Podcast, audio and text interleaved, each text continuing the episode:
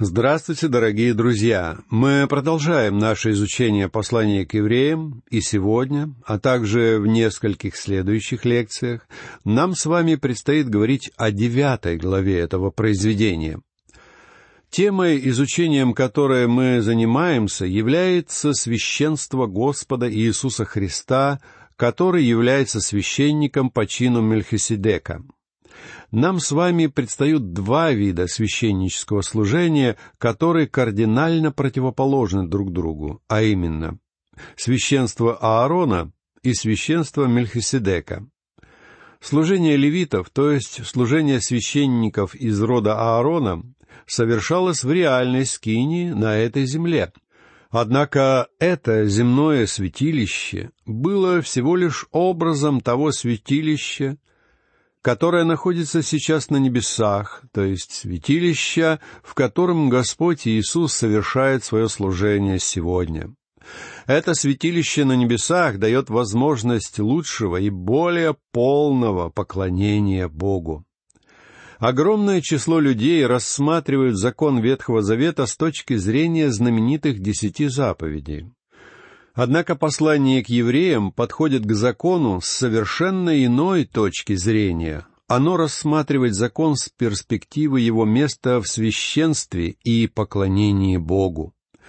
Данный подход сосредотачивает все внимание на решении вопроса греха, ибо, как автор покажет нам далее, закон никогда не мог дать ответ на вопрос о людских грехах. Ибо невозможно, читаем мы в четвертом стихе десятой главы этого послания, чтобы кровь тельцов и козлов уничтожала грехи. Вот почему нужно было новое и превосходнейшее святилище, о котором идет разговор в начале этой главы. Давайте прочтем первый и второй стихи. «И первый завет имел постановление о богослужении святилище земное, ибо устроена была скиния первая, в которой был светильник, и трапеза, и предложение хлебов, и которая называется святое. Это святилище было создано из обычных материалов этого мира. Оно имело определенную длину, определенную ширину и определенную высоту. А также в нем происходили ритуалы, которые совершали с людьми. То есть, в каком-то смысле, данное святилище всецело принадлежало этому миру. И далее в этой главе автор будет противопоставлять это земное святилище тому святилищу, которое находится сегодня на небесах. Заметьте, что в этой главе автор обращается за иллюстрациями вовсе не к Иерусалимскому храму. Нигде мы не находим здесь примеров, которые были бы связаны с храмом Ирода. Мы даже не встречаем упоминания этого храма. Хотя во время написания этого произведения Третий Иерусалимский храм все еще продолжал существовать во всех своих образах и иллюстрациях, автор возвращает своих читателей к очень простому устройству скинии, которая была построена Моисеем в пустыне в соответствии с заповедями, данными самим Богом. И хотя скиния эта была построена из земных материалов, она была устроена по образу небесной скинии. Однако мы с вами увидим далее, эта земная скиния неизмеримо уступала своему оригиналу. Сама скиния представляла собой не что иное, как большой шатер, длиной тридцать локтей, то есть около пятнадцати метров, десять локтей шириной, то есть около пяти метров и десять локтей вышиной. При этом внутри она была разделена на два помещения. Первое помещение носило название «Святое», и в нем располагались несколько предметов. Там стояли стол хлебов предложения и золотой светильник. Кроме того, в задней части этого помещения находился золотой жертвенник курений, который символизировал молитвы священников, восходящие к Богу. Этот жертвенник предназначался исключительно для благовоний, и жертвоприношения на нем никогда не совершались. Второе помещение скинии, так называемое «святое святых», было отделено от остального святилища завесой. и входить в него мог только первосвященник. Прочтем стихи с третьего по пятый. За второй же завесою была скиния, называемая «Святое святых», имевшая золотую кадильницу и обложенный со всех сторон золотом ковчег завета, где были золотой сосуд с манною, жезл Ааронов расцветший и скрижали завета. А над ним херувимы славы, осеняющие очистилище, о чем не нужно теперь говорить подробно. В этом помещении располагались всего два предмета. Во-первых, там находился ковчег завета, который представлял собой обычный ящик, изготовленный из дерева сетим и покрытый снаружи и изнутри золотом. Сверху ковчег закрывался искусно и богато разукрашенной крышкой, которая по-еврейски называлась «капорет» или «место милости». Эта крышка ковчега была украшена херувимами, сделанными из чистого золота, крылья которых простирались над ковчегом. Именно туда первосвященники приносили кровь жертвенных животных. И именно это делало крышку ковчега местом милости. Ибо без пролития крови не бывает прощения, как пишет автор этого послания в двадцать втором стихе девятой главы. Также здесь сказано, что внутри святого святых размещалась золотая кадильница, иными словами, золотой жертвенник курений. Обратите внимание на эту подробность. Только что мы сказали, что золотой жертвенник обычно находился внутри святилища. Но в этих стихах нам говорится, что золотой жертвенник находился не просто в святилище, но именно внутри святого святых, Почему же этот жертвенник оказался перемещен внутрь святого святых? Завеса между святым святых и святилищем была сделана из тонкого египетского вессона, в который были вотканы изображения херувимов. И вся эта завеса говорила о человеческой сущности Господа Иисуса. Когда Он умер на кресте, Он отдал свою жизнь, свою человеческую жизнь. И в тот самый миг завеса была разорвана на две части. То есть завеса была устранена, символизируя тот факт, что отныне путь к Богу широко открыт. Ибо сам Христос проложил для людей этот путь, сказав, что никто не приходит к Отцу, как только через Меня завеса была разорвана надвое, и сегодня мы можем приходить прямо в Божье присутствие. Но что же произошло с золотым жертвенником курений, который назван здесь золотой кадильницей? Оказывается, он был перемещен в святое святых. В великий день очищения Аарон входил в святое святых с кровью жертвенного животного, чтобы окропить этой кровью крышку ковчега завета. А также Аарон брал с собой кадильницу, наполненную углями и благовониями. Фактически, всякий раз он переносил в святое святых этот жертвенник курения, а затем возвращал его обратно в святилище. И ему было нужно делать это в следующем году, и так снова и снова, Однако сегодня мы имеем великого первосвященника, который является нашим великим ходатаем, всегда стоящим у золотого жертвенника, совершая молитвы и ходатайствование за нас. Кстати сказать, его молитвы были услышаны. Поэтому можно говорить, что золотой жертвенник находится сейчас внутри святого святых, но в то же самое время он находится снаружи, потому что мы с вами можем всегда прийти к нему в молитве. Именно это подразумевал апостол Павел, когда писал в начале пятой главы послания к римлянам. Итак, оправдавшись верою, мы имеем мир с Богом через Господа нашего Иисуса Христа, через которого верою и получили мы доступ. Также автор упоминает здесь предметы, которые находились в самом ковчеге. Во-первых, внутри ковчега находился золотой сосуд с манной. Этот сосуд с манной говорил о нынешнем служении Христа. Ибо Господь насыщает всех тех, кто принадлежит Ему. Он питает и насыщает их Своим Словом, являясь хлебом жизни. Образно говоря, Библия является Божьей пекарней, так что, если вы хотите хлеба, именно к ней вам надлежит обращаться, чтобы получить его. Кроме того, внутри ковчега лежал расцветший жезл Аарона.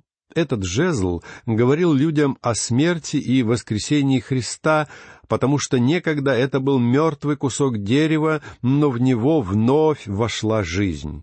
А еще там лежали скрижали завета, символизировавшие тот факт, что Господь Иисус Христос исполнил весь закон. Перечислив все принадлежности скинии, автор добавляет, что обо всем этом не нужно теперь говорить подробно.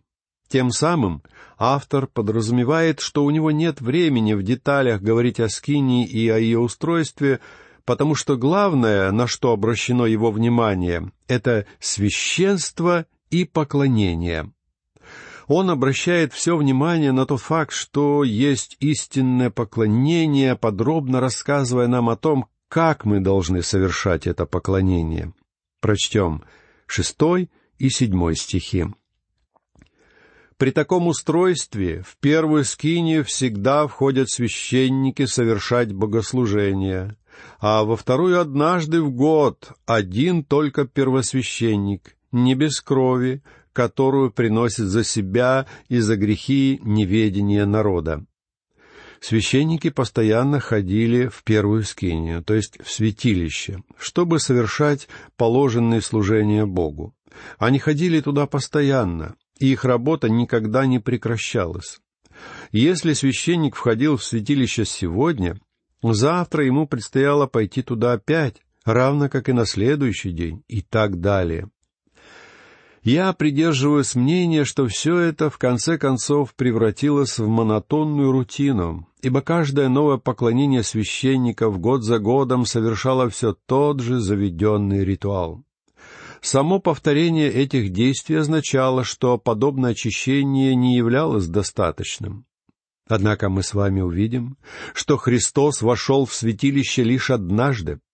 Ему было необходимо войти туда только один раз. Священники приходили в святилище Скини для того, чтобы совершать там богослужение. В этом состояла конечная цель и задача всего этого. Главное предназначение Скини состояло в том, чтобы Божьи люди могли поклоняться Богу. Здесь говорится о реальности поклонения, а не просто о церковном служении, где соблюдается какой-то заведенный ритуал. Когда происходит реальное поклонение, оно приводит нас в присутствие Христа, где мы можем приносить Ему славу и хвалу. Господь Иисус Христос достоин принять славу и хвалу. Это и есть поклонение.